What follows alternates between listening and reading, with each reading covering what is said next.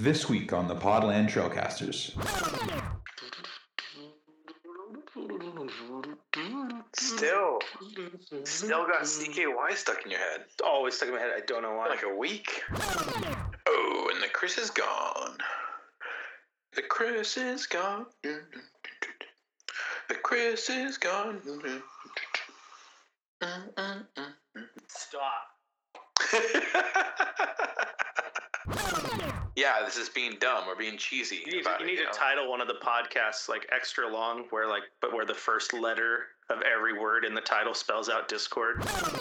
in, in my mind, there's a performative element to the stuff, like because we're again, like we're talking about him doing it in a, in a public Are you setting, kidding? right? Are you kidding me? Promoting Probably should not have covered Enes Kanter fasting for Ramadan because it alienated other should- players on the team because they Well- felt bad not fasting. Nah, well, okay. It's not like Enes Kanter was in there saying, "Hey, everyone, everyone, come and fast with me," like, or like, or at halftime saying, "Hey, everyone, let's have a sign up. Like, sign up on this list if you're gonna fast with me next game." To quote, quote our good friend CJ McCollum, he's soft as crepes.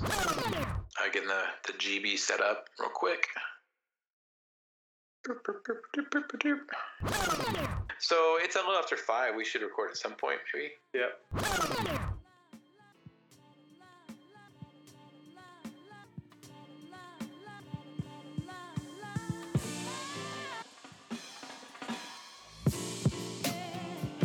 Hello, Rip City. To all of you in town and out of town and in every corner of the interwebs, thank you for tuning in. Here with you from Hood River, my name is Keith Feltner Smith, and here with me, as always, the on time Hawaiian, the master of segues, Mr. Professional, Christopher Joseph Burkhart. What's up, buddy? Hey, Here I am. No, no, no frills this week. No extra little uh, uh, throw in for me. I'm I'm mad at myself still from last week that I uh, uh, uh, screwed up the beginning part of the episode. But we'll say that for a minute. We'll, we'll get into that in just a second. You're full of screw ups. You're not a one take guy. That's why I've been like, hey, we should just do this thing live, put it on YouTube, or you know, do this, do that. And you're like, hey, I don't know, I don't know. You, get- you get I'm- a little bit I'm- of cold feet because you can't. hello, YouTube. hello, damn, hello, damn, messed up. Hello, hello, poor. Oh, what? oh, damn, damn. What no, it's supposed to be hello, Rip I did one take today. Hello. What are you talking about? I did in- one take today. Yeah, of course you did one take on the pod. No one else is gonna hear the five takes you took in real life because you edited them out. That's out. not true. You're such a liar. But you know I- what? Nobody knows if that's true or not because you you won't let this bad boy go live. You're gonna make me release the audio just uncut for like the first like what are we? We're at like a minute and thirty five right now. I got just for the first ninety seconds, just uncut, just uh, no edits, no no highlights, no no fast Hey, forward. Uh, I, I love my how- little fast forward bits. I know how editing works. I don't trust what you put out there uncut. so now you're just sowing dissent. You're not even like you're you're just making this no, no matter what I do. You're just trying to say I can't be trusted. This is uh, I feel like you're trying to make some almost political esque divide here after our little conversation about uh, that we just had pre-pod. Uh, I, I and I don't appreciate that. You'll get over it. That's probably true. Anyway, did anything happen? Anything happened since we last recorded? Any Blazer news? Nah, uh, you know, I don't know. There's there's not really been I don't know, there's I wouldn't say news, you know, we, we talked last time about the Jerami Grant trade, uh, the, the drafting of uh, Shadon Sharp, Shaedon Sharpe, Shaden or not not Shadon, Shade, despite the spelling. I, I've heard the uh, proper pronunciation since that's a thing we get into here, putting the right emphasis Oh, just, on the wrong just syllable. wait, just, just, I'm just wait. Oh, his last name's Sharp. We're gonna Sharp. We're gonna start calling him the Knife or Well, see, something the thing is, dumb. no, you're gonna really- create. You're gonna it's- create. it's- You're gonna create the nickname that nobody See, wants, but that's gonna the- be your job. The thing is, Chris, his name is uh, Sharp, but it's spelled S H A R P E. I mean, I almost feel like it's more of Sharpay.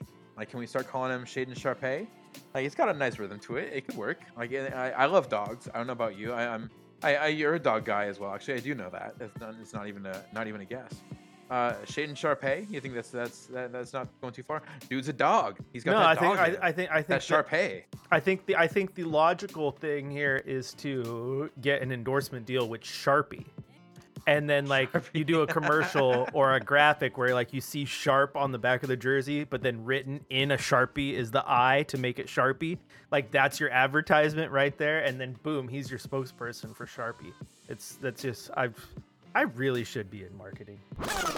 Before we get to actually talking some Blazers basketball, let's talk some love, hugs, and hate mail. Where's your love going this week, my friend, for our international segment, Love, Hugs, and Hate Mail? Internationally renowned. We are loved all over the world. Where's your love going? Oh, there's only one place the love can go. One center court into Shaden Sharpie and Jabari Walker, baby, the two newest Sharpie. members of of Rip City. The draft is over. No more speculation. No more no more episode upon episode talking about what they might or might not do with the seventh pick, where they might trade back or up to, and who's got what potential and this and that. It's done. We know who they got now. So that's where my love is going. Because as much as I love talking about it, I'm just glad we're no longer dealing in the hypotheticals of the draft. We know what happened. So now we get to transition to the hypotheticals of free agency and what other trades might happen and roster building. But you know, I'm ready for that. But my love always goes to the the the newest member of Rip City. Kind of like you. I know you say you don't like the draft because you don't care about the person who's not here. You care about them once they're in Rip City. That's what you, I I feel like as, a, as, red, as a kid back before I became you know super mega ultra professional journalist who still can't get a job.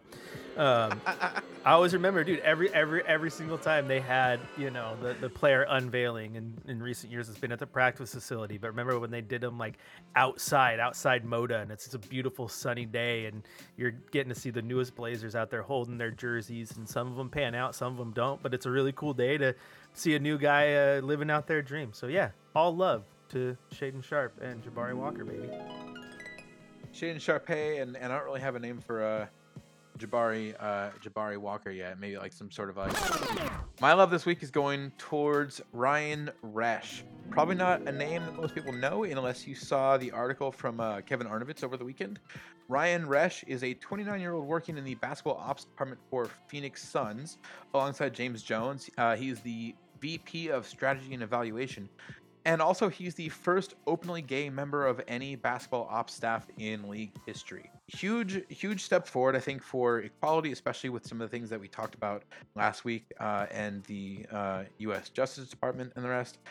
But Kevin Arnovitz had an article interviewing Ryan Resch about his his path to the NBA. There, there- there's a lot of good quotes. I don't want to spoil any of it uh, too much. Uh, the the one thing I'll put in here, ultimate Ultimately, my goal is to normalize for people in and out of the league the existence of gay men and women on the basketball side. Um, and then a staffer who worked with Resch in Phoenix, we respect his decision to let us know, but really it didn't change anything because it shouldn't. Go and read the article from Kevin Arnovitz. It's going to be linked in the episode description here. Uh, very good read up on Ryan Resch. Chris, how about a hug this week? Where are you sending your hugs uh, for our internationally renowned segment of Hugs and Hate Mail? Oh man, this is. I'm gonna build uh, this up until we win like awards for it. We're gonna get like an Emmy for for for something. Yeah, we're well. This we're not getting an E- Emmy for my hugs. I'll tell you that much.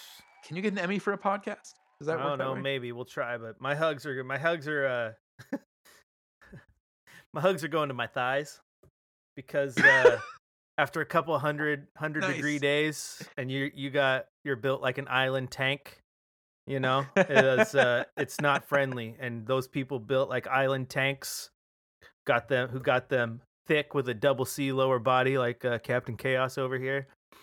You understand what I'm talking about? You don't go to Las Vegas without packing your gold bond, baby. So my hug is going to my thighs with this nice, beautiful weather that we needed. Ah, I love it. uh, I respect. To be it. fair, it's not. And- my, and I my- relate. Hey, the, the the the chafing is not happening. You know, this is a preemptive hug. I just really wanted to try to get a laugh out of you, and it worked. It did. It definitely did. All right, my hugs. Again, going back to last week's love hugs and hate mail. I'm doing a little follow up on the the SCOTUS decision that we talked about and that we uh, despise so much. Dick's Sporting Goods, though. Sending a hug out to Dick's Sporting Goods. The CEO, Lauren Hobart, I'm not sure if that's how to pronounce her name properly, uh, but Dick's has announced through their CEO that the company will reimburse up to $4,000 per employee for travel to receive care if their state restricts abortion uh, uh, access. This is a big deal for our listeners, I think, more than than uh, than maybe the the general national issue, because Dick Sports is a Pacific Northwest brand. So this is very much saying, if anything were to change up here, Dick Sports has your back, uh, ladies. So please, you know, just you know, be aware. and and support uh, a a sporting goods store who supports you. They they don't support the pod. I'm not trying. This is not a sponsor read. I'm just saying like shout out to them. Good stuff. I'll never forget in college when uh, one of uh, our friends needed some athletic equipment and then came into the you know the office we were at in whatever building can't remember where we were but they just came in kind of kind of kind of in shame and just laughing and we're like what? What's up? And they're they're like uh just want to let everybody know that if you need athletic equipment uh dix.com does not send you to dick's sporting goods all right well How about your hate, sir? we got two out of the way. You always make me go first. Here we go. I wanted to make you go first, but you're making me send my hate mail first because you wouldn't even let me get a word in. That's what it's like hosting the show. Hey, you, you want me to go first? Here, I'll, I'll go first on the hate mail. here's here's my hate mail for the week, Chris. It's gonna be me. I don't I don't really have a hate mail for this week. I, I'm just feeling good, man. Like I, I I've I think I've had a number of episodes in a row where I brought up some political issues, something I've been kind of pissed about, and obviously those things still exist. There's lots of things still pissing me off, but I'm I'm not feeling the hate this week, dude. The weather's the weather's beautiful. We've I think been doing a good job on the pod here. It's it's it's the off season in general. I'm trying to uh you know take a week for for some good uh mental some some good mentals, and so my my hate mail uh inbox is clear. My hate mail goes to people who want to underpay talent, what they're you know under under their their open market value, just to save just to save money against the cap. oh, so I didn't make my hate mail about you, but you're gonna make yours about me. Is that yeah, where this is going? yeah, because you're. An... My hate mail is staying in the NBA though, and it's going to NBA rumors and fans going crazy. What I mean by that is that obviously the rumor mill started about who is Kevin Durant coming to Portland because Nurk sent a tweet about it and Dame put a thing on his Instagram uh, story about it. And as I tweeted, it was really funny because I was like, I know it's just a rumor. I know it's never going to be anything but a rumor, but I did not expect at any point during the offseason people would be talking about KD to Portland. Kevin then of Durant course, then of course you have comments and uh, uh, oh, I don't, I don't think Portland has the assets to get it done and blah blah. Okay, go back to the first sentence I put in that tweet. I know it's just a rumor and will not be and will never be anything but a rumor. It's just kind of fun to think about. And then I love when fans really start to get in into this, right? And of course, like maybe maybe I just can't read sarcasm, um, but I think I can because there are some people who were sarcastic with it, like our our friend Chad doing. But there were people who were also weren't sarcastic with it, like, yeah, KD'd be really good, but I don't know if it's worth giving up all those assets for a 34 year old who has been injured. Like, shut up. Shut up. You don't think it's worth giving up Yeah, assets for one one No. of, if not the greatest You- basketball player on the face of the planet?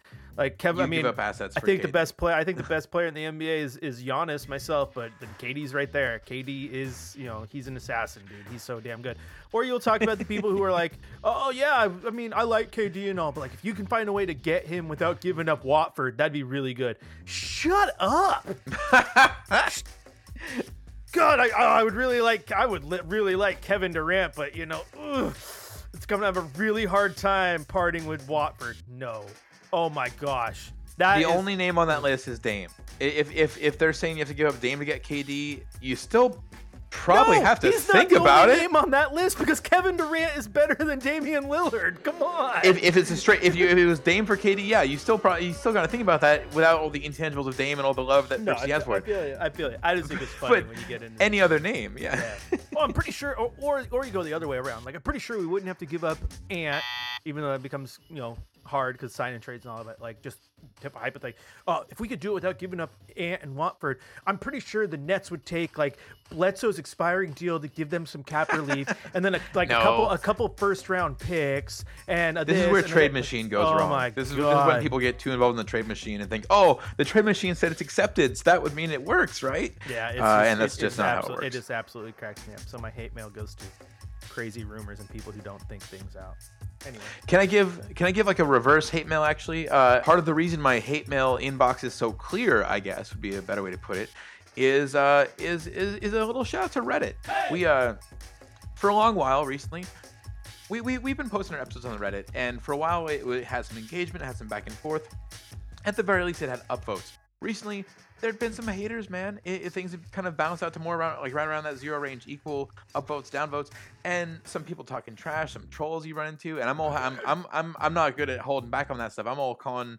You know, just just talking right back to people talking on, on Reddit, Uh because that's what Reddit is for, really. But just our last episode that we posted up there about uh, Sharpe and Grant and everything kind of going on now. An hour or two hours after the episode was posted, we have people on Reddit having conversations about topics and kind of diving in deeper and like, hey, you didn't think about this, and hey, what about this aspect? Like legit points being brought up. So shout out to the redditors, reverse hate mail to all you that uh, I used to send some hate mail to maybe in my uh, little my little hate mail outbox and That's cool. I'm just gonna have to. I'm just gonna have to take your word for it because I I, I dabble in the Discord. I dabble on the Twitter. I You get on. I get on our socials. I don't. I don't Reddit. dude. The Rip City sub, man. Yeah, you're missing out, dude. There's there's some legit fans and some knowledge on the Rip City sub. Gotta be honest. People do their research out there, mostly because they're trying to call someone else out that didn't do their research. They want to come back and kind of cherry pick some stat lines here or there. But you know, research happens, and and I have to respect that because it doesn't happen here. So No, I feel you. Reddit's cool. It's just I devote so much time to every other platform. I'm like, I only have so many hours in a day that I can read threads. And then I have a hard And that's time why- when I'm like, no, you're wrong. And then uh, see, I don't need Reddit. I need Twitter.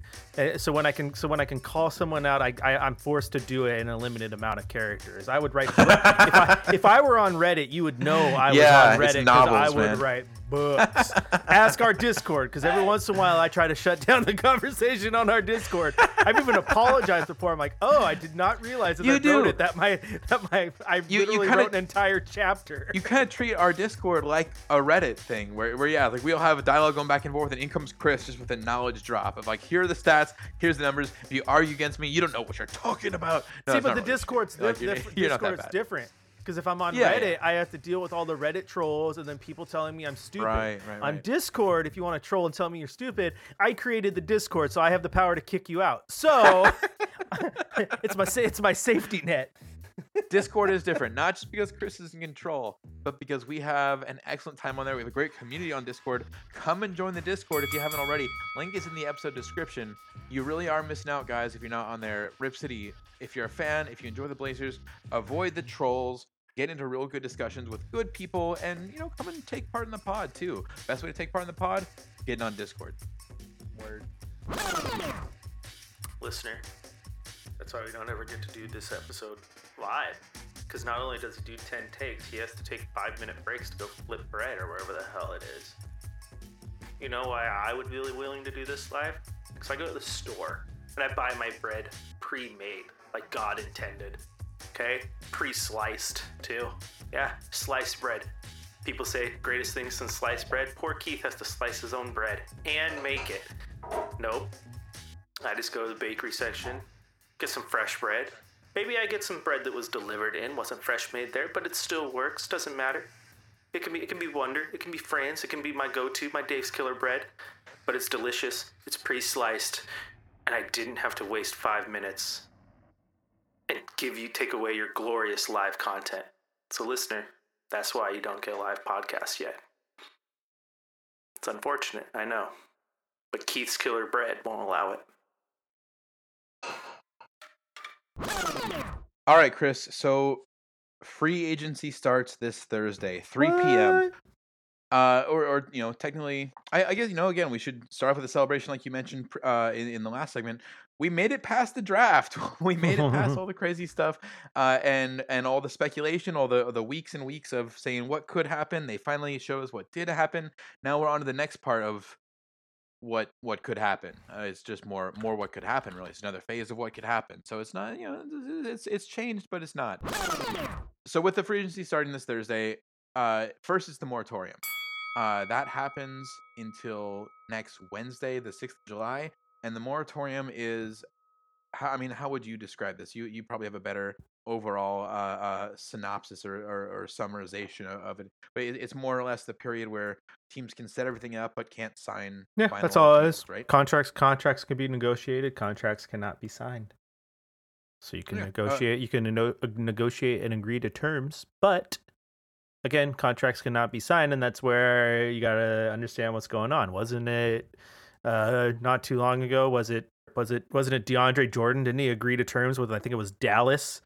And Right, th- and yeah, then yeah. you know the Clippers got to him, and then The there was the famous picture of. Blake Griffin like holding the chair to the door so he couldn't get out Yeah, and jokes like that. And then right he had agreed to terms, but then ended up actually putting pen to paper and uh, with the with the Clippers at the time. So yeah, it's uh, Well, it's, and, and that that case kind of highlights why it's kind of a joke, right? Like it's. I mean, first of all, the the idea that these teams haven't already been going into deals and looking at deals, all the rumors we hear, uh, that stuff comes from somewhere, you know, and I, it's it seems kind of like a weird unofficial official way for you know this is when teams are allowed to negotiate with players even though we all know that it's been happening already. Uh the, the the whole DeAndre Jordan thing though so he agreed to terms with another team but then they they they made a whole social media fiasco of of holding him from being able to like put pen to paper, and that made the difference. And eventually he eventually he gave in, right? He stayed with the Clippers. hey, but that's what that's what the moratorium is. Like you know, it's it's Strange. you- yeah, you're you're you're you're free to negotiate, but yeah, you're not uh, you're not signing the pen to paper. So you can agree to terms, but it doesn't mean you can't stop talking to other teams too, and you never know what's going to happen. So I like it. It gives it gives it gives Okay. it gives it gives players freedom to obviously continue talk around. It also gives um it also gives teams I think a little bit of, of leeway too. I mean, if you say you know a guy has you know, agreed to terms or whatever, and you, all signs point to this guy talking to or signing with another team, like you still have leeway to go in there and co- have these conversations or whatnot. Um, and you don't want to be put in a situation where free agency starts on Monday, and now you have to go talk to your your priority free agents, but at the same time, like they have everyone else lining Just- up, and maybe yeah. they yeah maybe they're talk they sign with the team before you even had a chance to talk to them, and there's no giving them your sales pitch too. So I I, I like I like the moratorium period. It's an ability to uh, allow the teams each to really talk to the free agents they covet, and I think it also really allows players to not jump to you know the first good deal that comes their way. I think it really allows them to to vet where they Well- want to go to. So I'm a I'm a fan of it. And, and that's why it's essential. You're you're totally right. Like I, I'm I'm making a joke about how there's some things that just seem to not really make sense, but that's why it does make sense. Is because yeah, you you you need time to assess all options and kind of like let all offers come in, Mhm. not just take the first offer that comes in the door. We talked about this again the other week with the offer uh, to buy the team. The uh, Jody ends up saying the team is not currently for sale, which more or less is what they had to say because they they, you know they they they they're not going to take the first offer that comes in the door. Anyone else who offers slightly more money, it would be dumb for the t- for Jody and the the ownership not to consider those ones too. It's the same kind of thing here. You got to give the team and the players time to kind of weigh all the options, but it is just funny because th- there's there's just a lot of kind of seemingly wink wink nudge nudge stuff or or then we'll, we will hear rumors, we'll hear about things happening and I guess that's the real lesson, Chris, for fans is that nothing is set in stone until next Wednesday, July 6th. That, that's that's when you can actually count on on deals being signed, deals being made and confirmed, and the rest of it. Players that are uh, that that Portland is specifically looking at, not as targets, but people that we're trying to you know uh, lock in there on these deals by next Wednesday.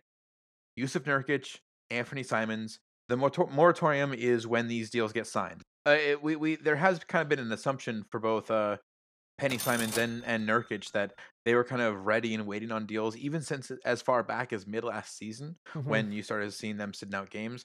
Again, none of that can really be confirmed one one way or the other, but you would assume for each of them that if they agreed to a deal with the team even as far back an unofficial deal even as far back as uh as midseason that these weren't minimum numbers. They're not signing for the low end. Yeah, no, the other side to to remember again like we've talked about in previous weeks chris was that the cap is going up as well. So it's not like this uh it's not like those increases are necessarily going to affect the team adversely. So when, when we're looking at these players signing a four year deal it's important to remember that first year is what matters right now those years down the line there's going to be different parameters around it the cap is going to be larger the you roster look at those jumps like he's getting paid a lot more every single year, but hey, he's in line percentage wise. It doesn't change that much if that makes sense. He's always going to be within right. that same percentage of the cap, which which is which is exactly yeah that's what i was trying to bring up Yeah. too exactly the point is that just he's not going to suddenly be eating up more of your total cap because the cap goes up as well Yeah, and Uh, if and if he hits close to his range, like I said, I know you've been closer to the 18 yourself. I've been closer to the 20 uh, when we talk about it. But either way, it's not the 33 that CJ McCollum was getting, and Right. the trades that they got out of CJ, like I said, have balanced this roster already better because Ant might not be at CJ's level right now, but you slide him into the two, and you got Jerami Grant that helps balance the starting five a little bit. Like I think you're in a pretty good spot uh, overall when it comes to like you're not a championship contender yet, but you are building your your pieces in the right direction. So, Mr. Master of Segues, you did that. You you you segued us perfectly into what I was trying to bring up next. Would be the roster balance. Uh, let's talk about this for a minute. As far as what the Blazers should be looking at in free agency, who kind of should be uh, our, our, our primary targets, at least as far as position goes, and as far as uh, the gaps needed to be filled in the roster here. When we talk about guards, I feel like the team kind of has guards covered. Uh, we we have Dame, Penny, and Keon Johnson, who are for sure guards and nothing else. Then you still also have Josh Hart, Shaedon Sharpe, uh, and Didi Louzada, who are kind of classified as guards, but might- might be bigger where they can shift down to more of a wing position if needed. But we're talking three to six guards right off the bat, right? Yeah, a ton. So, so you you would agree there's not much need for us to be looking at guards uh, when it comes to. I mean, maybe if we're sending some of these dudes out, but Yeah. that would be that would be the real thing. Is Yeah, which is gonna be- if we're bringing a guard in. Some of these guys are trade assets. Yeah, which is obviously, you know, hopefully a priority. But if if you can't if you can't get him out in the short term, like you're gonna find ways to get Eric Bledsoe on the court because it's gonna Oh, benefit. I, it's oh, like, I forgot about Bledsoe. like yeah. no, I'm just saying it's gonna benefit you to get him on the court to try to get some value out of him. Say, hey, he's still got he's still got tread on the tire. And the thing is, like Eric Bledsoe wasn't awful last year. I mean, he was a 10 3 and 4 10 yeah 10 3 and 4 in limited minutes Right. still a good defensive guard but he's just obviously overpaid for what portland needs he's going to offer someone some cap space so think about that i think the real question or the, the answer to your question keith is center. Center needs to be priority. Um, and they they do have jerami grant. Um, i do think as much as I, I i like the guys who can play that position i think you can get some um, I think you can get some upgrades at the backup four over Watford and and our, our boy Justice that everybody loves. Um, but I definitely, but if you don't get an upgrade at the at the backup four, those two will just be fine. But right now you have no backup center. But I still want to go back to a name that I've mentioned on the pod many a time. But I, I as long as he doesn't come too expensive, he's probably going to come in like the 10 mil range. So if they can afford it, uh, but I think Chris Boucher is a really good candidate because he's going to be able to play backup five and he's going to be able to play backup four. He's going to be able to play multiple positions for you. Good defensively, um, still has holes in his game that he's working on. But when you're pay, you're looking for a guy to play backup minutes at the five, uh, yeah, I, I think I think you could get worse, right? Um, and then there's other names that uh, when you look at free agency, um, I think he's going to command a little bit more money than that. But I don't think, as a Blazer fan, watching him play backup minutes this year, that you wouldn't you'd be upset getting Demarcus Cousins on any sort of of deal, whether you have to you know get whatever you have to do to get him in. Bring back Hassan Whiteside, right? No, just joking. Um, but Well, so, hold on, hold on. Let me let me slow you down. C- Cousins, like that's a legit backup five five. Like he's like a Nurk type five, like a big Yeah. body five. Boucher, am I wrong that he's a little more of like a, a five or a four? he's a he's a tweener. more... No, he's a tweener. Yeah, He's a tweener, as Okay. where Cousins is a straight five. Absolutely. Um, and so it all just kind of depends what you want. Um, I know it's it's the uh, the dumb answer because I don't just like you know connecting former former names back to Portland, but uh, he's become a career backup center and very good at it. But Robin Lopez, I think, would be Rolo, another yeah. um, great candidate to fill that role. Like you, you and I talked on the podcast before about Drew Eubanks as a backup center. And it's like if you don't have any other options, I think Drew Eubanks is fine. Like he's gonna get you minutes, he's gonna get you rebounds, he's gonna get you points. But I do think there's upgrades over him that are going to be available in free agency. But it's going to be interesting uh, with how they allot the rest of their money. But I definitely think that should be priority once they've uh, got all their other ducks in a row is getting a backup center. It's interesting because I, I even just looking at the roster, I, I, I feel like the talent gap is probably in in that big man uh, uh, slot, but. It's Okay. also hard to not feel like we need to go for something on the wing, just because the wing has been a gap we've had for so long, and I don't feel like That's- like we've added Grant, but I don't know if we've added I don't know if that solves all of our wing issues. Does it? That I mean, no, you're going to have to attack that as well. But the thing is, if you look at how that depth played out, so all signs are pointing now to that Anthony Simons is being re-signed, right? Mm-hmm, and it's mm-hmm. not sign and trade fodder like has been debated Right. on past episodes. He's being signed to be your number two. If that's I mean, the wear case, my penny jersey this summer. yeah, this i- if if that's the case, all signs have also pointed just because of how you played it that at this point in time, Josh Hart is your starting three. Okay, so you have depth. Hmm. You have depth there if he's starting there because you're going to be able to throw Nassir Little in there when you need him. You have Justice Winslow, so you have a little bit of depth. Uh, again, you have Watford. You have the, your depth at the four. You have Watford who can play the five, but I still think there's upgrades over Watford at that position. So if you look at how the depth set up right now, uh, center is your overall biggest gap in depth. Okay. And then you go back to the wing, and there's very gettable guys there. And this is where we can talk because I was, you, you beat me to the punch. And that was, I do think those are your two targets is for, uh, forward and, uh, and center. So another one that's already been thrown around a little bit, Keith. And again, I said I hate going back to the the former Blazer well, but you cannot tell me that that uh, uh, Nic Batum wouldn't be Batum. I wouldn't was waiting for you to say it. a, a near perfect uh, fit for this team. He'd be able to play bench rotation minutes. He's played plenty of time at power forward and small forward. So uh, I, I obviously, you know, it depends where you want to play him. It depends how you define your wings. Like power forwards aren't technically wing players, but in today's NBA, they play more of a wing centric offense. They like, like a, a Terry Stotts offense. The power forward the last few years, like prior to Billups, played wing, right? They played out on the wing, the literal spot that like outside of the paint. Um, but again, I think he'd be a, a, a perfect, perfect type to get in there. But I think Batum's going to get a lot of interest from a lot of guys. You talk about backup bigs. I mean, God, I hate throwing names out there. But again, if I'm looking for a backup big, Lamarcus Aldridge is a great candidate for that as well because he's he's going to come cheap. Um, I mean, yeah, people would love PJ Tuckers of the world, but he's already saying he's commanding about 10 and is getting a lot of interest from some playoff teams. We also talked about this before on the podcast, but I just don't think that they're going to want to get uh, rid of him. So I shouldn't say his, his early bird, but uh, Bobby Portis. Oh yeah, He'd be a really, really good one to add. I just don't think Milwaukee's going to want to part with him. Portis. Uh, uh, a lot of these other names we're mentioning, like these are guys we've talked about other points of the season, like Boucher in the in the same way. But I think of all the names, I think his versatility and the way he kind of resurrected his career down in LA, I think Batum's going to be a really, really hot target. It does. Mm. It does sound like kind of all signs are pointing to him staying with the Clippers, but I think there's going to be a lot of teams calling his agent because, okay, give me a guy who's still athletic, can play and Right. guard multiple positions, can hit shots when we need him to, has a very good basketball IQ. Like I think Nicolas Batum's going to be very, very sought after. I think the market for Chris Boucher, I, I, I just like him as a player. I think the market for him might be just a little bit smaller than than I'm selling it on, um, just because he has holes in his game that I think give a couple teams pause. He's still working on those. Sure, but, sure. but if you're signing him to be your backup, then yeah, uh, I'll take that all day long and not worry about it. The other, the difference between those two uh, as well as Boucher, I think is going to be gettable for a team like Portland, as where Batum is going to be getting a ton of interest from the teams that have the ability to sign him, whatever exception he's going to be able, uh, is going to get, get to get him.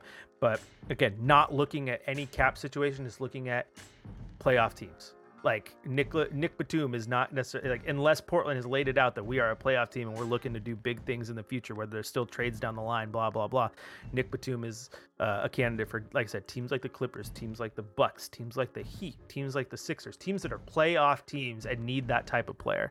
Um, he's going to get a ton of interest from. Um, so it's more of a pipe dream for me because I just think he'd be perfect to have him back and put a nice little stamp on that career. But Yeah, dude. I I I, I think it'd be more. Oh, boy, we should discuss this in a in a future week. Who would you? Who would Blazer fans rather have back in Portland to finish their career, Aldridge or Batum? uh, if I'm vying, if I'm vying for a title and I have a playoff team, it's Nick Batum. It's Batum. Yeah, yeah. I, I, if I, think want to, even- if I want to wipe the sour taste out of my mouth and end on a happy note, it's Lamarcus Aldridge. Well, but even in that sense, I feel like Batum might be easier for fans to swallow without having to worry about that sour taste. Uh, right?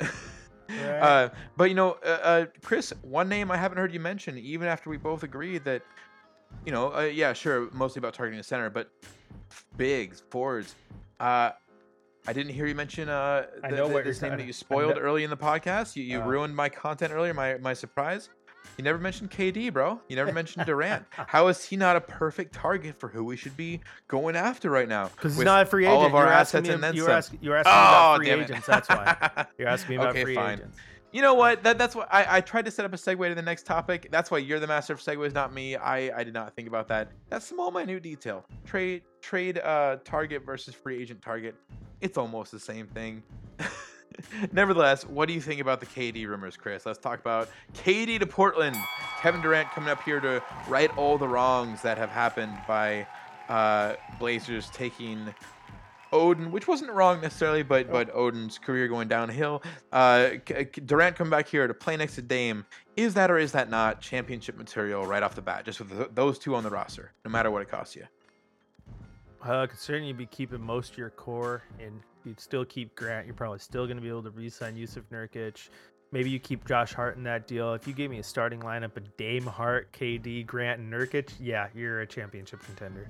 You're a Yes, championship Yes, contender sir. no matter how bad you are if you put Kevin Durant on your team. Kevin Durant is dude, the Nets fizzled out in the playoffs, but they were still a championship contender all year long, right? People talk KD is flipping incredible and Dame would be unreal. I, my biggest thing I, I saw someone uh, post about how he really just needs to come to Portland just to like to complete the quartet of guards he's played with because that would mean that would mean he played with Yeah. he played with Russ, he played with Steph, he played with Kyrie, and then he went and played and with then Dame, play with Dame. which would be absolutely hilarious.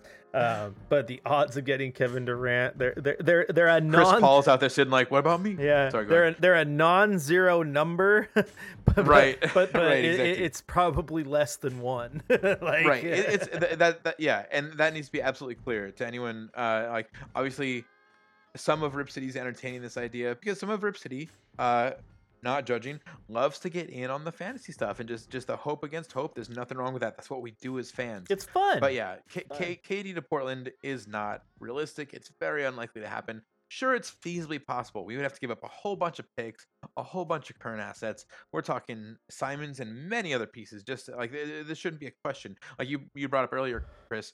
People saying like, "Oh, it'd be good to get KD, but not if it costs us Watford." It, no, you're if it doesn't cost you Dame, if you can get Dame and KD on the same team, everything else would be ready to rebuild and be flexible. yeah, you'd be uh, fine. You, you're giving, but up it's not almost- happening. Yeah, you're giving up almost any asset you have if you could get Kevin Durant. Let's just not. Yeah. Let's not get it twisted here. Now the crazy part is though is is everyone has already jumped to this like you know Kyrie has opted back into his deal um, after not being able to find a find a sign and trade partner, and now everyone is Shocking. Everyone has put this uh bow on everything so to speak right? Like it's like nope it's it's it's done it's it's all it's set it's dry kd's back everything's good.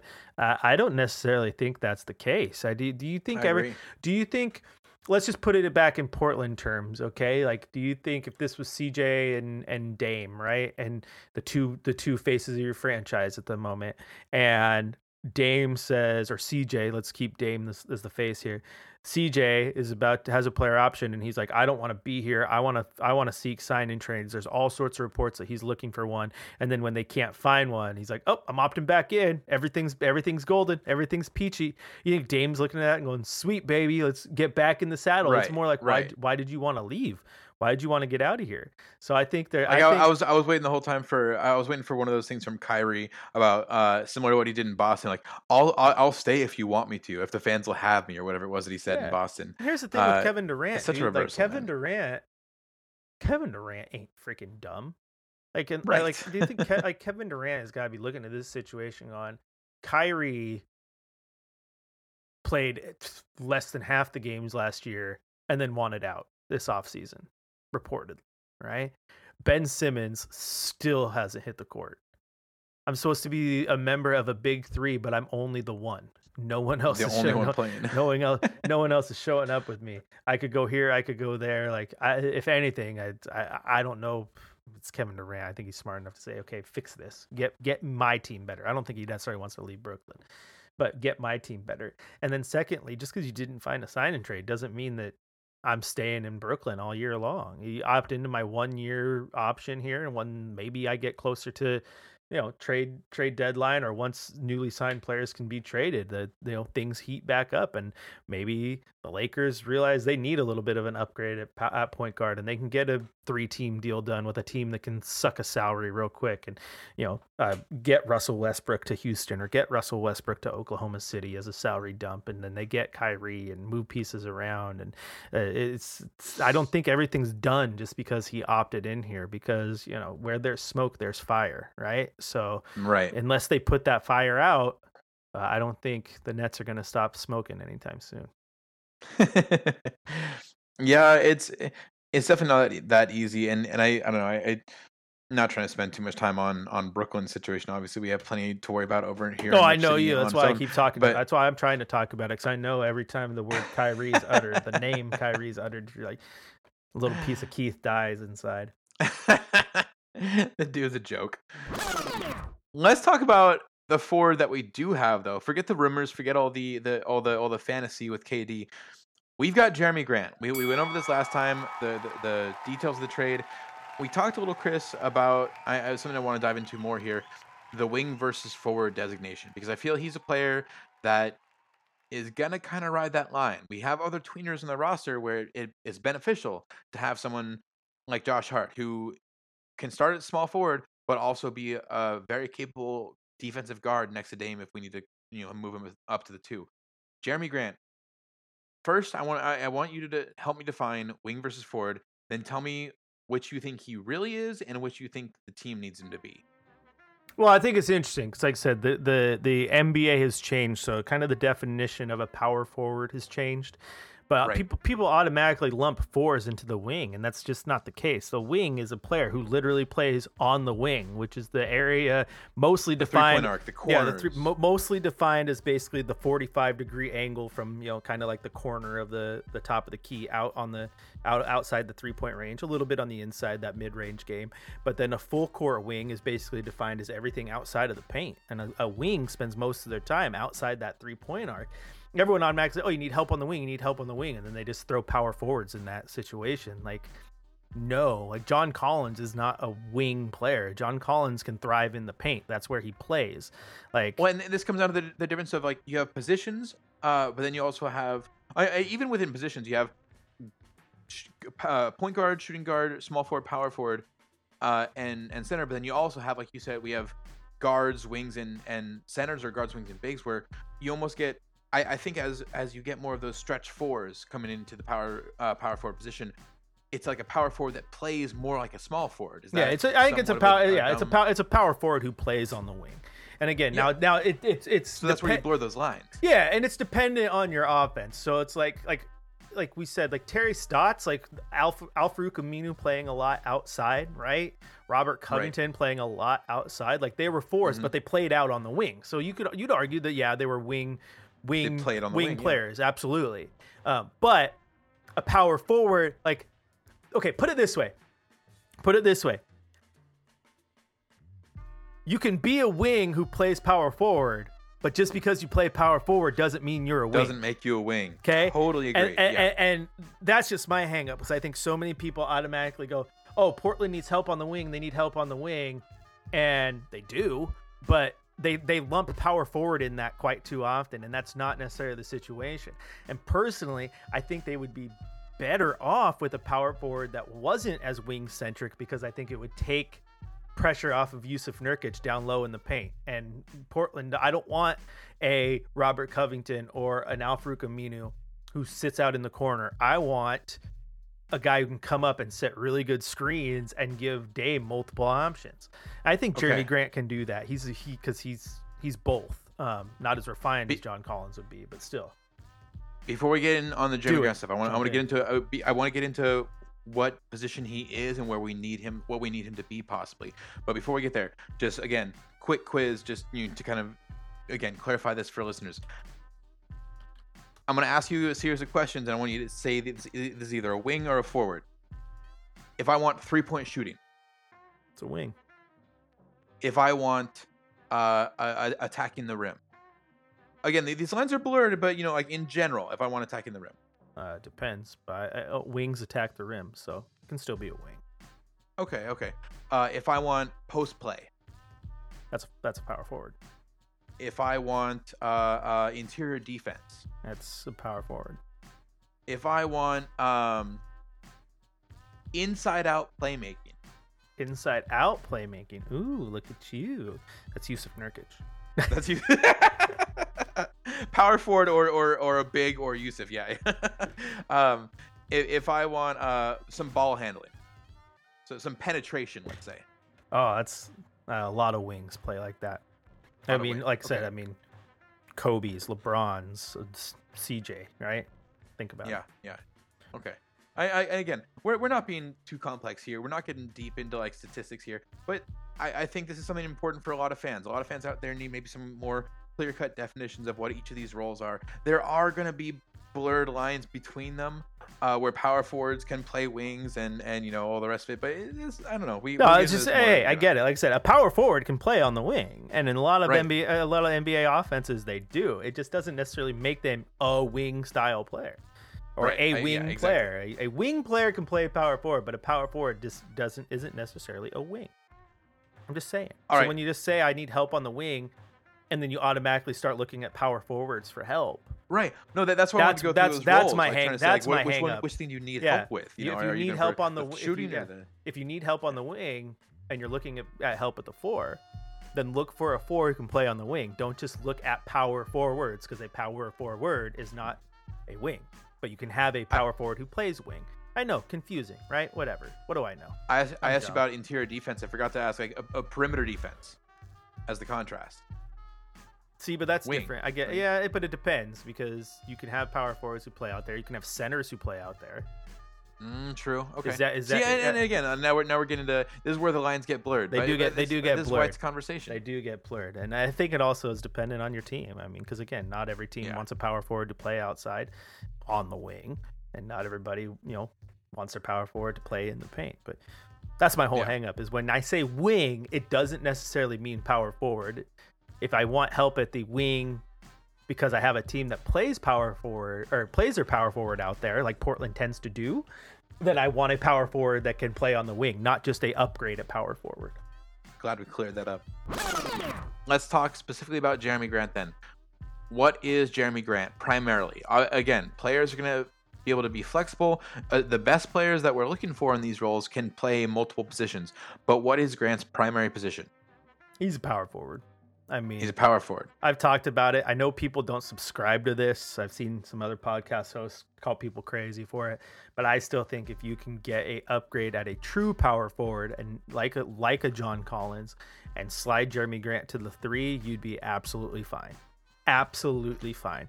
I do not subscribe to this idea that he has played so many minutes at power forward. There's zero chance that he could play small forward right now. Uh, Jer- Jerami Grant is not Lamarcus Aldridge as in he's Right, not he's right. not a big lumbering big who just sits in the paint and there's zero chance that he has the speed acceleration and lateral quickness to play outside. That's not jerami grant. Jerami grant is moves very very well 6'8 210 and can play outside absolutely perfectly. He's going to play quite a bit outside for portland because he's a career 35% three-point shooter. So he's not like he's uh, an absolute slouch out there and, And he- and like we said last episode, too, he- so like we said last episode too, he's a great on-ball defender. So he's one of these guys that he's going to be asked to do a lot besides just kind of, you know, kind of uh, uh, hammer into the paint as a power forward would be like Lamarcus Aldridge. hmm absolutely. So, uh, as this as the team is constructed, as this, at this point in time, he's a power forward, and that's where you're going to need him. That's where you're going to play him. Um, back to our conversation of wings and this and that. That's my only worry is that they use him too much on the wing and try to go what they've Mm. done in the past years, and that is we're just going to have you sit outside the three Like point park him in the corner. yeah, park him in the corner, park him up top. You know, run a lot more pick and pop than pick and roll, so that you can try to get him those those shots from outside. Um, and that I don't want. I, I I think Portland needs a power forward to get inside and get to the rim because they've relied on Jusuf Nurkic to be their only main threat at the rim for far too long. Um, and he's much better. He played very, very well there last year. Um, but yeah, they still need help there. So if they were still able to go get a John Collins, you can't tell me that that Jerami Grant could not slide to small forward and be absolutely fine. Because I think he would. yeah. be. Yeah, he's a tough example for trying to define this role clearly because he is one of those guys that can very easily slide between the two, especially depending on what's around him. And yeah, if we could pull in uh, a really nice four, like a true four, like a John Collins or something like that, that makes a lot of sense. If we if the team goes the other direction, let's say they find someone who's more of a a true wing player, so Grant is going to be required to play more of his minutes at that power forward position. Do you think that puts us at much of a disadvantage? Is he no longer getting used appropriately? Like, like how far Oh, can no, this go without breaking? No, he's versatile. He's versatile, Yeah. so you're not gonna have to worry about him breaking. The only the only knock on him as a power forward overall is he's I mean he's he's plus in a lot of categories. Is he's just a very very weak rebounder for a power forward. Mm, yeah. Um, like I said, it's like four and a half rebounds Yeah. per game. No, it's four point one last year. Um, oh, four and a four- half is is generous. okay, he averaged 4.1 last year, and that was only the fourth year in his entire career he's averaged more than four rebounds per game as a power forward. Mm, So Okay. Okay. he underproduces yeah. on the board. Everything else, he's going to be fine. then that is something to clearly watch for is hopefully we pull in like you said from the beginning of this episode uh more more players on the big side of things to maybe slide grant down towards that small forward position a little more uh with his minutes Yeah, I mean, and again, maybe you get another small forward who's a who's a plus rebounder, so that balances out. You don't have to worry. right right Um, I think what it, my my whole idea on Jerami Grant, Keith, is I do think it allows a little bit of flexibility in how Joe Cronin wants to construct that roster. Because if you go get John Collins, there's no question that you're playing him at four. Like you're not getting right. another power it's forward. defined Yeah, you're not Yeah. getting another power forward and moving John Collins to three. Like that's not happening. right right But right. Jerami Grant can play out there very, very well. Um, is he, like I said, he's defined as a power forward. He's probably more of a power forward right now, obviously. But if you can get an upgrade at the four, you're going to not lose a ton by sliding him to the three. And then having your, I mean, then you're going to have your starting small forward, likely your starting power forwards as well, and your starting center, all six, eight or taller. I mean, Mm. that's it's it's it's similar to what we said last week about Shaedon Sharpe too. In this, uh, the, pick of Shaedon Sharpe, anyway, in that it allows flexibility on on Cronin's end as far as shaping the roster. Like, is he going to be uh, a guard? Is he going to be someone they need immediately? Is he going to be someone who maybe filling more on on the wing as it goes?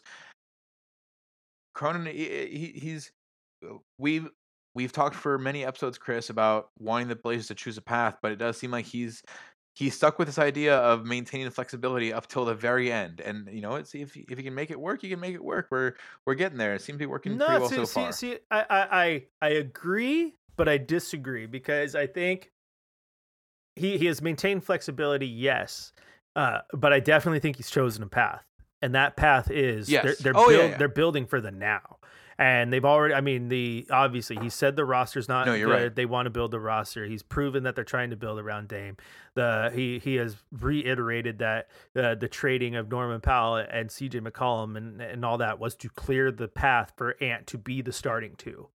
So like that is that's pretty much cut and dry. Like we like I said, we questioned what was going to happen with Ant, but the, especially once the draft went through and you saw things were moving, it's become much more clear that the plan is to get him re-signed and he's your starting shooting guard.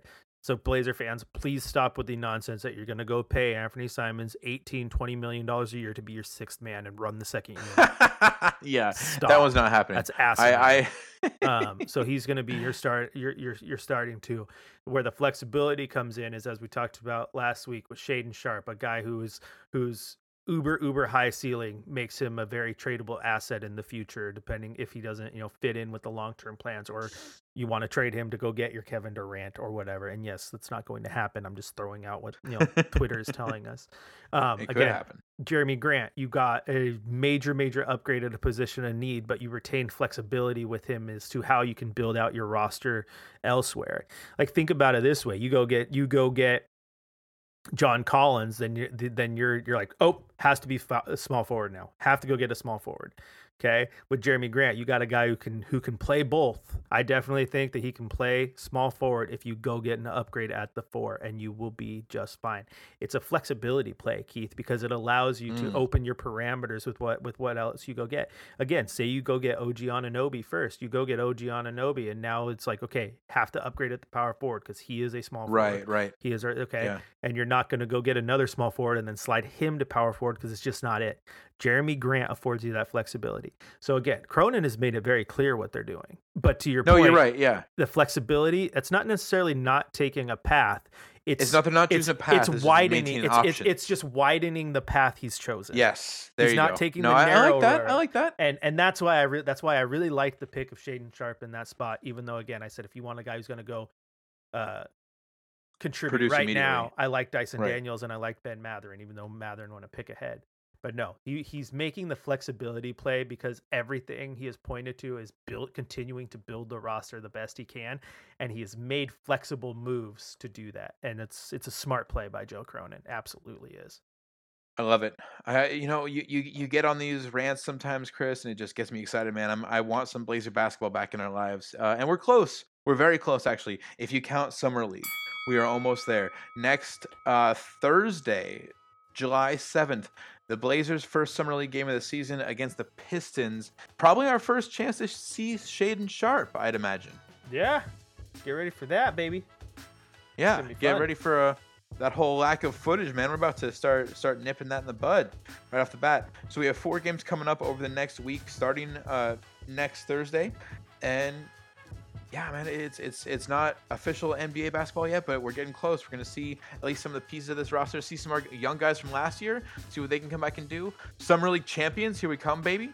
With uh, I, I think this roster is gonna be pretty pretty deep for the summer league. It's gonna be pretty. It's uh, gonna be pretty stacked.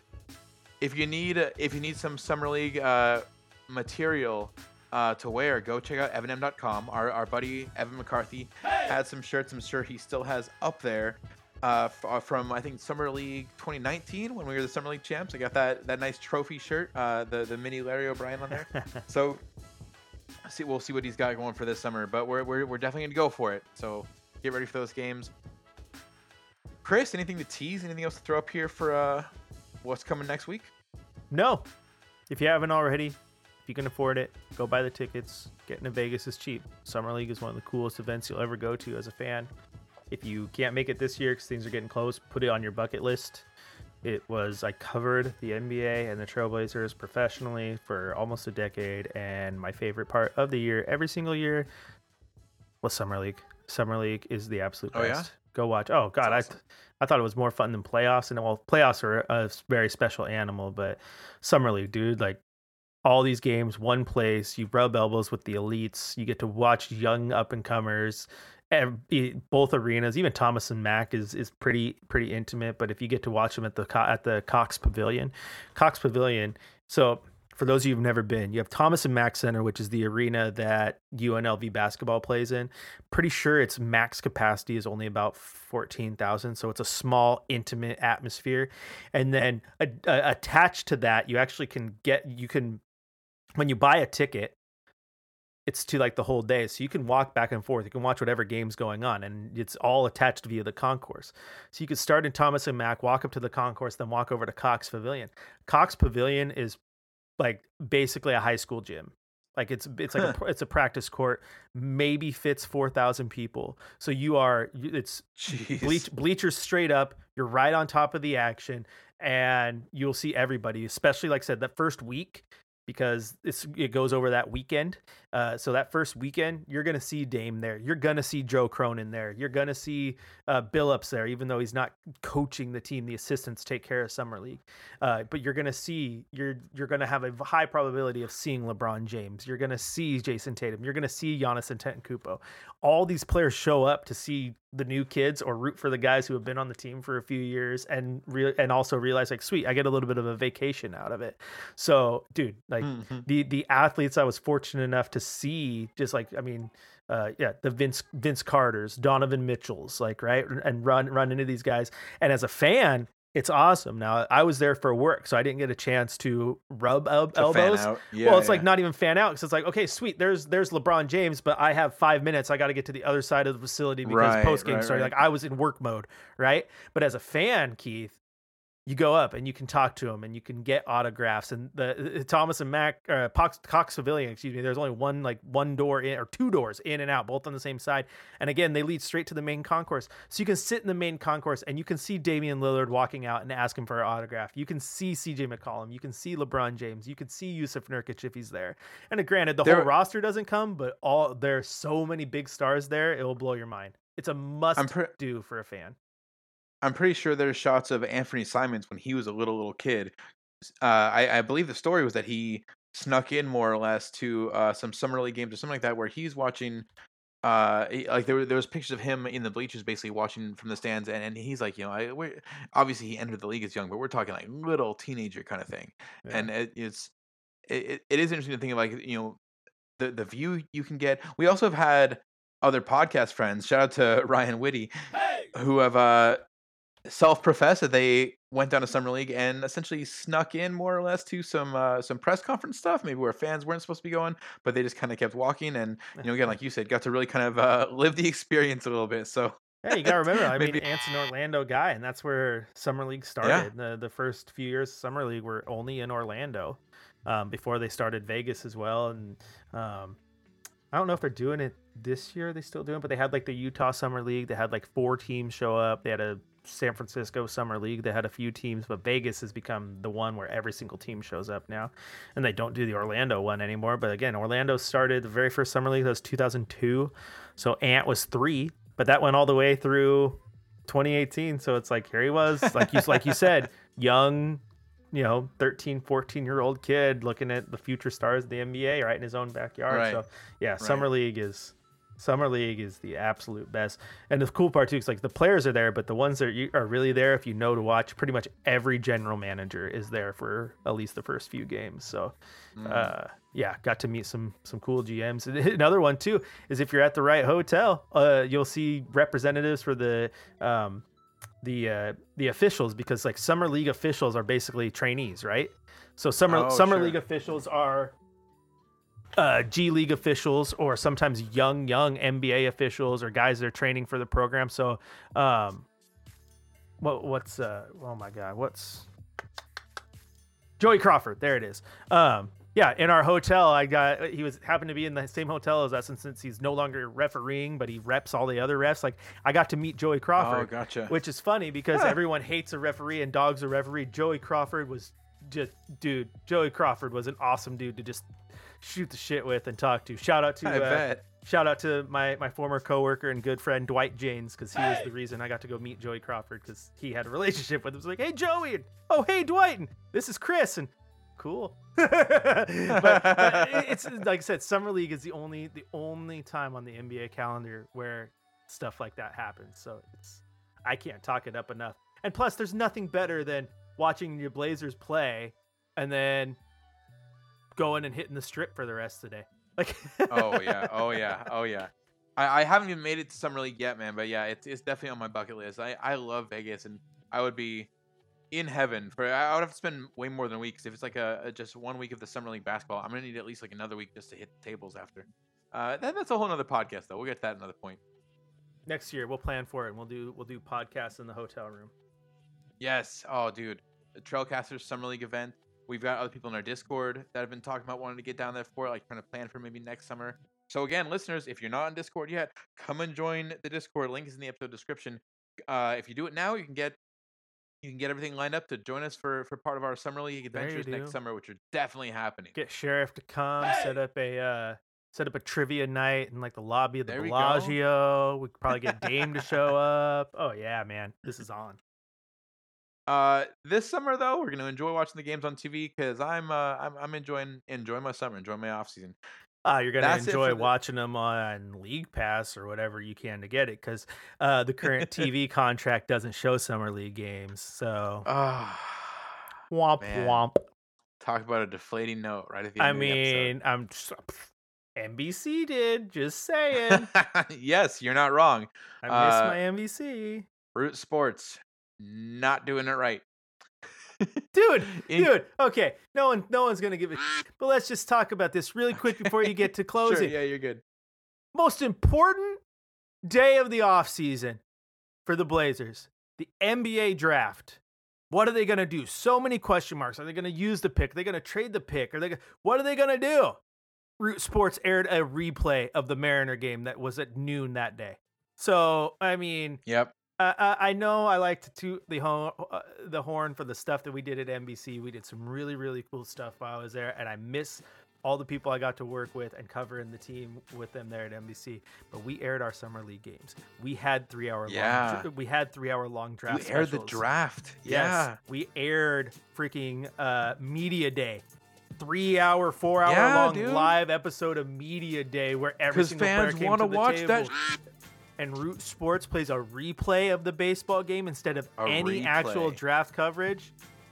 Unbelievable. This is why the RSN model is dead and it's stupid, dude. Give give to the fan as much content as you can because fans love it. I wish I were a Sports sucks. millionaire because if I were a millionaire, I would start my own RSN and create these things to give back to the fan as much as possible with as much unique po- content as you can. There's zero excuse to be playing a freaking re-air of a game that by the time you re-aired it was, you know, already 4 hours old or whatever. There's no point in playing a re-air of a game instead of draft content for another team you have rights to. It's a disservice to the fans and it pisses me off. Nothing else to say. In That's where we're gonna closing, your honorable listener. That's what you're supposed to say. oh, you, you. I thought, I thought you had it there. In closing, your honorable listeners, that's it. That's our show. Thank you, Chris Burkhardt. Thank you, Odar, for the fat beats, and thank you, listeners, for a great listening. We hope you enjoy your Blazers, your Rip City basketball, your free agency period starting this Thursday, and our latest episode. Thank you again, and please come back next week for the next edition of the Trailcasters. Bubur.